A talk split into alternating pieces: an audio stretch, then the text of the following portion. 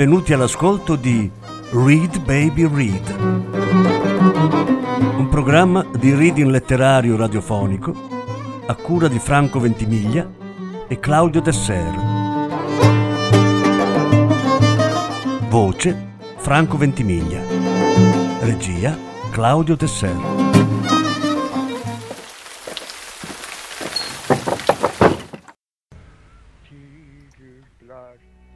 Massimo Carlotto, due racconti dalla raccolta L'alligatore.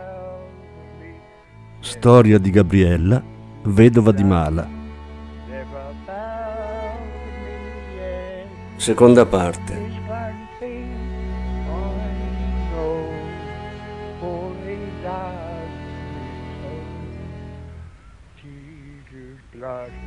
Never found Never found me yet. Jesus never found me yet. This one thing I know, for he loves me so. Jesus blood. Rileggemmo con attenzione gli articoli sul caso, in particolare quelli apparsi sui quotidiani di Verona. Non ci fornirono nessun elemento interessante.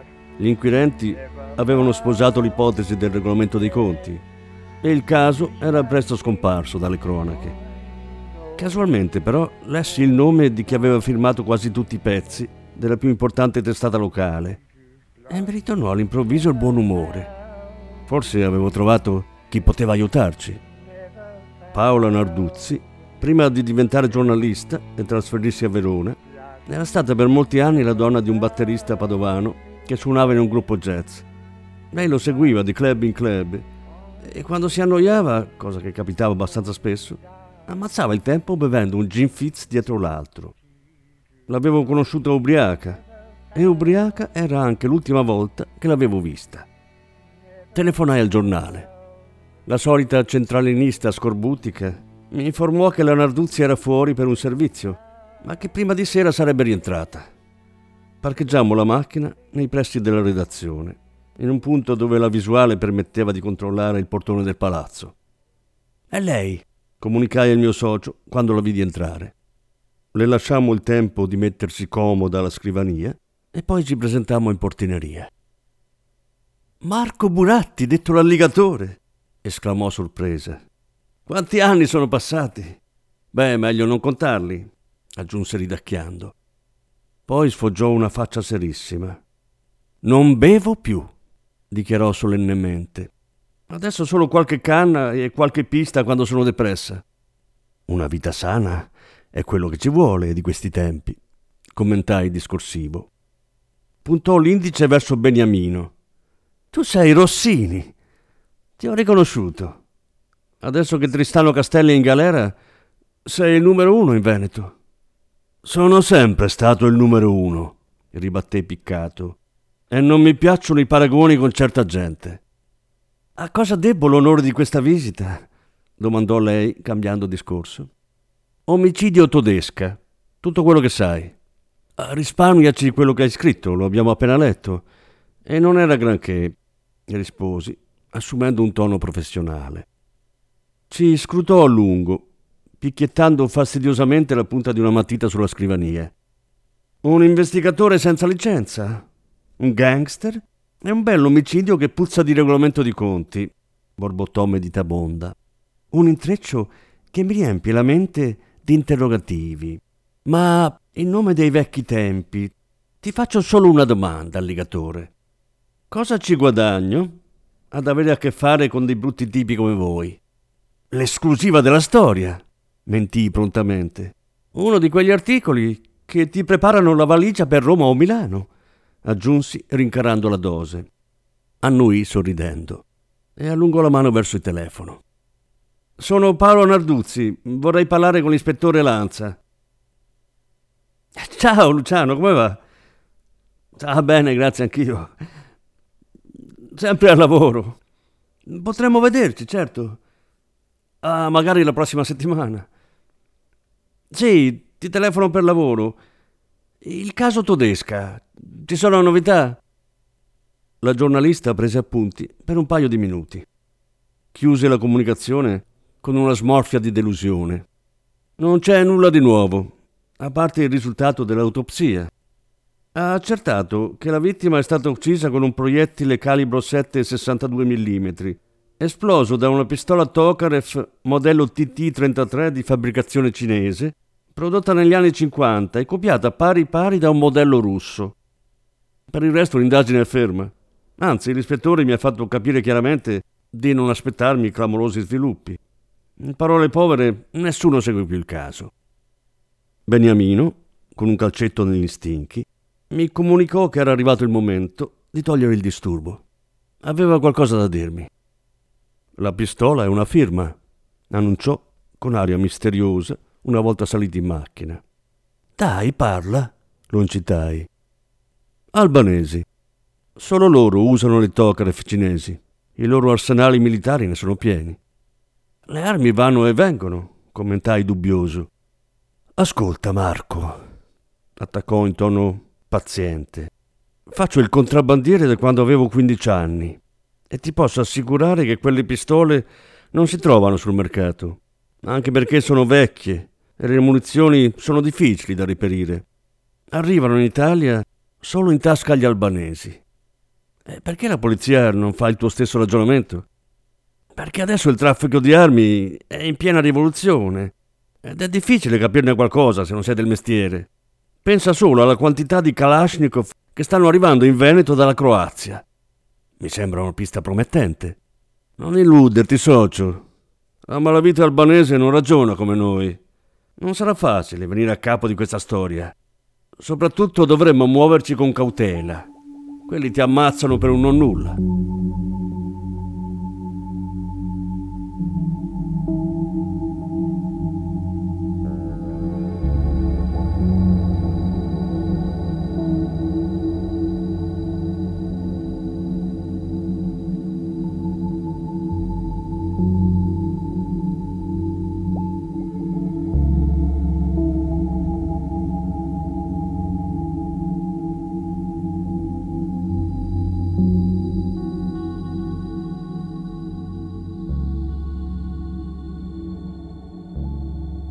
30 giorni Bruno aveva incontrato e frequentato uno o più albanesi.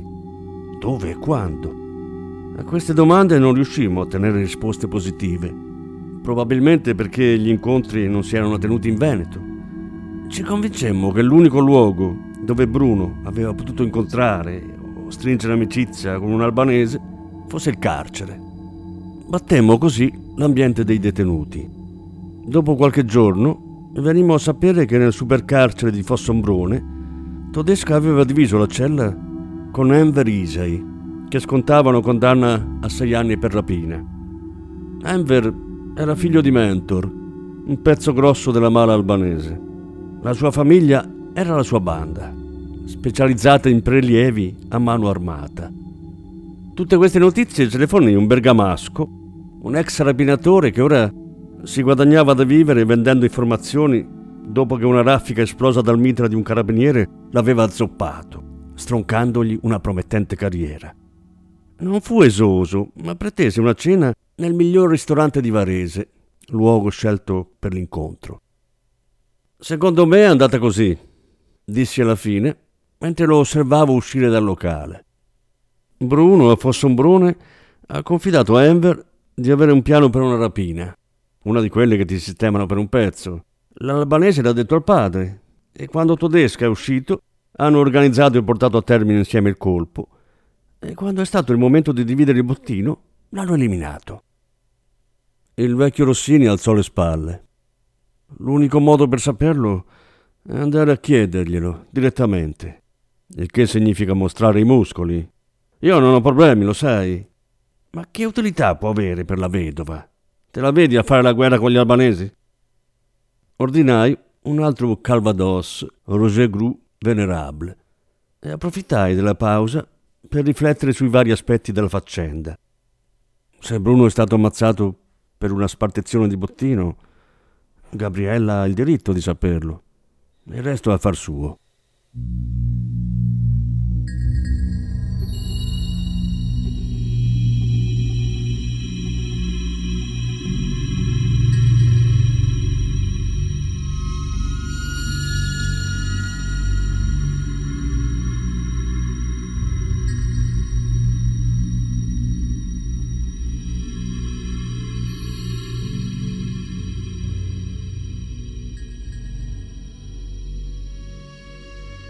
Individuammo la base della famiglia Isai, alla periferia di Verona.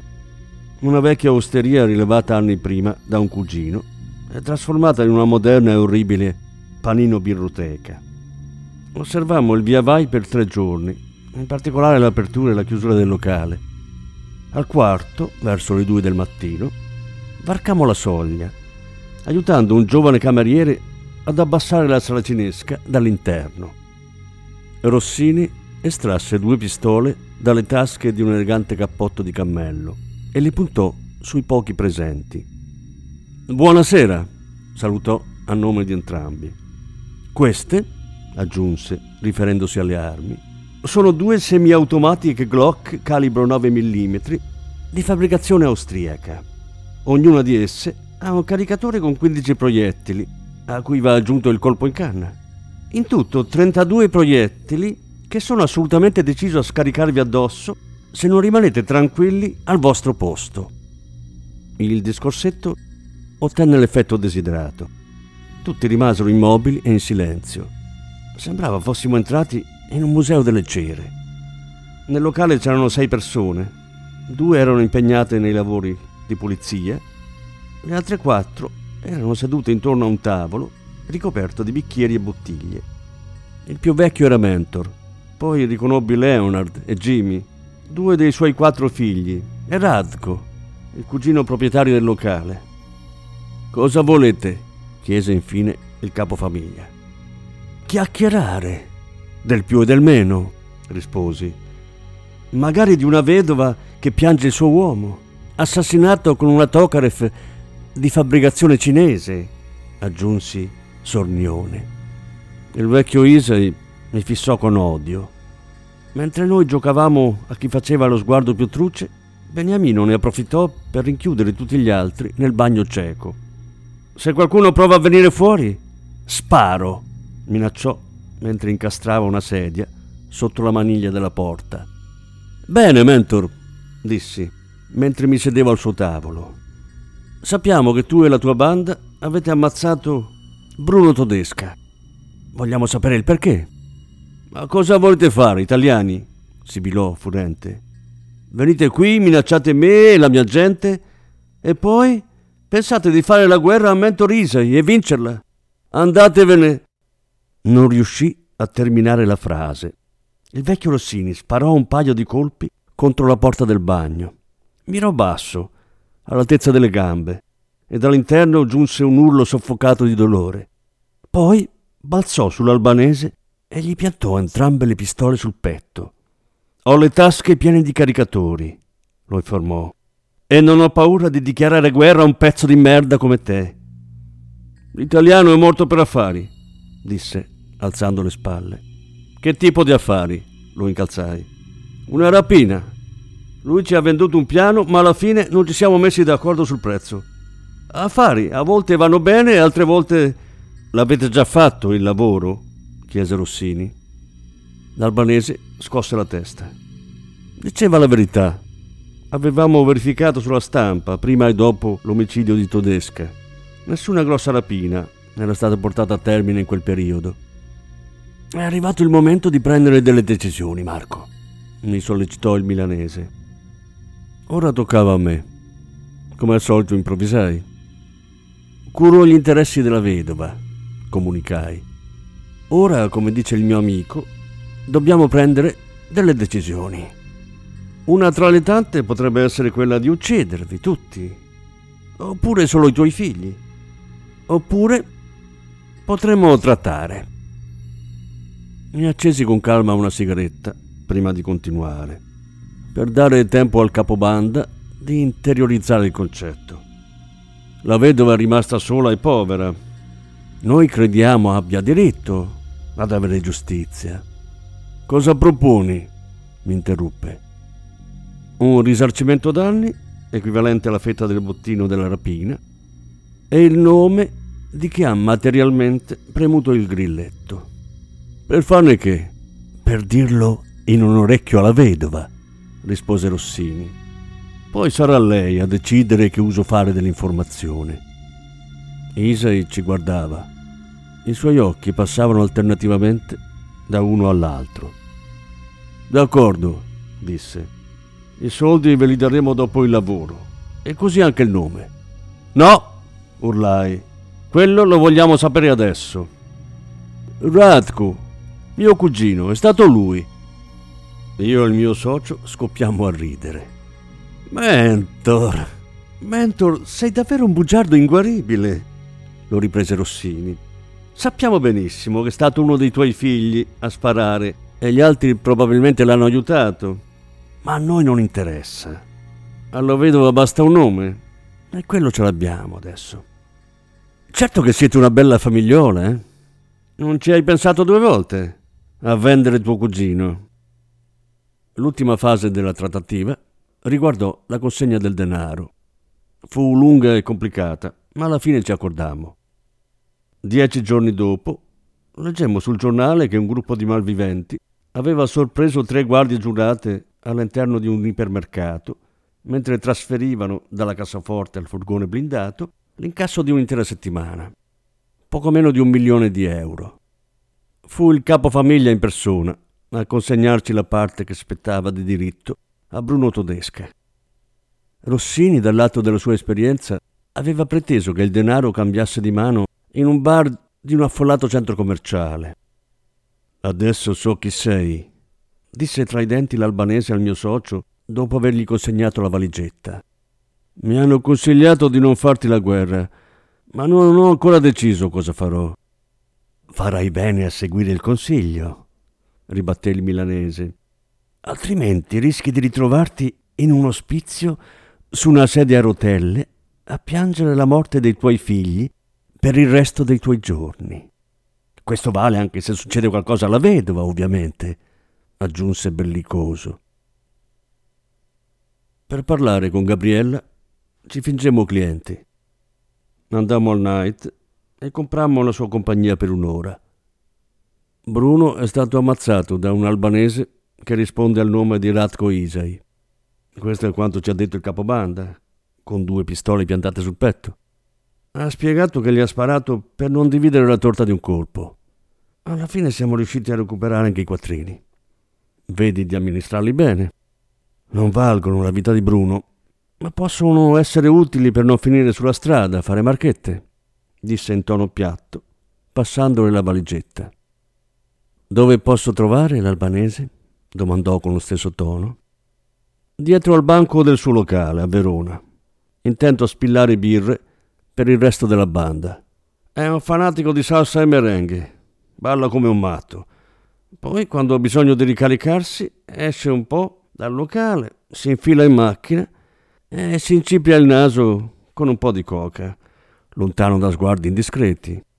Se avesse ammazzato mio marito, lo aspetterei proprio lì e gli sparerei con la pistola calibro 22, munita di silenziatore, custodita nella valigetta, insieme al denaro. Tutto il caricatore. In questi casi è meglio esagerare. Perché mi state aiutando a vendicarmi? domandò sorpresa. Ah, io non c'entro mi dissociai prontamente. Eh, l'iniziativa è tutta sua, aggiunsi, indicando Beniamino. La vendetta è una brutta malattia. Per l'amicizia che ci legava Bruno, te la offriamo su un piatto d'argento. Vedi tu che uso farne, spiegò quest'ultimo, fissandola.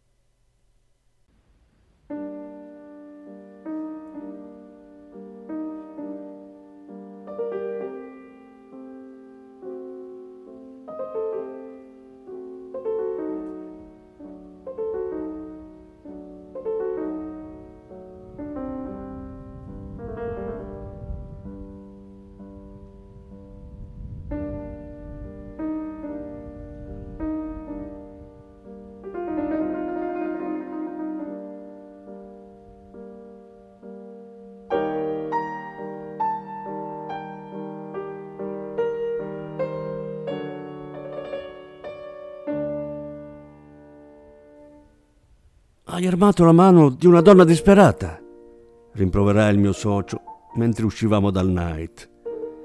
Finirà per mettersi nei guai e noi con lei. Il vecchio Rossini scosse la testa. Al contrario, dandole quella pistola, le ho fatto passare per sempre la voglia di usarla. Gabriella è una vedova di mala. Si comporterà nel modo migliore, sentenziò, solenne come un parroco. Il tono mi infastidì. Scommettiamo un centone? rilanciai, allungando una mano. Trascorsero un paio di mesi. Quando mi stancai di spulciare la cronaca nera alla ricerca della notizia dell'omicidio dell'albanese, montai in macchina e andai a Verona a controllare di persona il locale. Al riparo del buio di un portone, vidi Radko che spillava tranquillo le sue birre e il resto della banda che ammazzava il tempo a bere e a giocare in attesa del prossimo colpo. Cercai Gabriella Knight. Se n'è andata. Ho saputo che ha rilevato la licenza di un bar nel veneziano.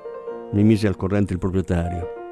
Ah, peccato. Ci sono ancora clienti che la cercano. Le italiane sono ormai una rarità, aggiunse con una punta di rimpianto. L'insegna del locale era arancione, banale e ben visibile nella nebbia che avvolgeva ormai da una settimana i paesi che ci affacciavano sulla Triestina. Entrai poco prima della chiusura e Gabriella era già intenta a rovesciare le sedie sui tavoli. Ti aspettavo, alligatore, mi salutò, rivolgendomi un bel sorriso caldo. Si chinò dietro al banco e riemerse, stringendo tra le mani una bottiglia di Calvados. La tenevo da parte per questa occasione, mi confidò, verificando contro luce la pulizia di un paio di bicchieri. Sapevo che una notte saresti entrato da quella porta per sapere perché non ho ammazzato l'albanese. Bevi il liquore d'un fiato. Già, perché? la incitai. Ero sconvolta dal dolore per la morte di mio marito e disperata per il mio futuro. Ma quando mi sono ritrovato in mano la pistola che mi aveva procurato Rossini, mi sono fermata al primo ponte e l'ho buttata nel Piave, spiegò in tono mesto. Per tutta la vita sono stata la donna di Bruno Todesca, uno che nella pistola non metteva mai il colpo in canna per non correre il rischio di ammazzare qualcuno. Ed era stata la promessa che mi aveva definitivamente convinto a sposare un rapinatore. Niente violenza, mai. Tacque con uno sguardo assente che preannunciava altre parole. Accesi due sigarette mentre lei versava altro liquore nei bicchieri vuoti. Ho sbagliato a cercarti, alligatore, continuò in tono amaro. Sapere chi ha ucciso Bruno, in fin dei conti, non mi interessa. Si è scelto male i soci. Un rischio della professione, disse alzando le spalle. Ti confesso che per un momento sono stata tentata di buttare in fiume anche i soldi per tagliare per sempre i ponti con il passato.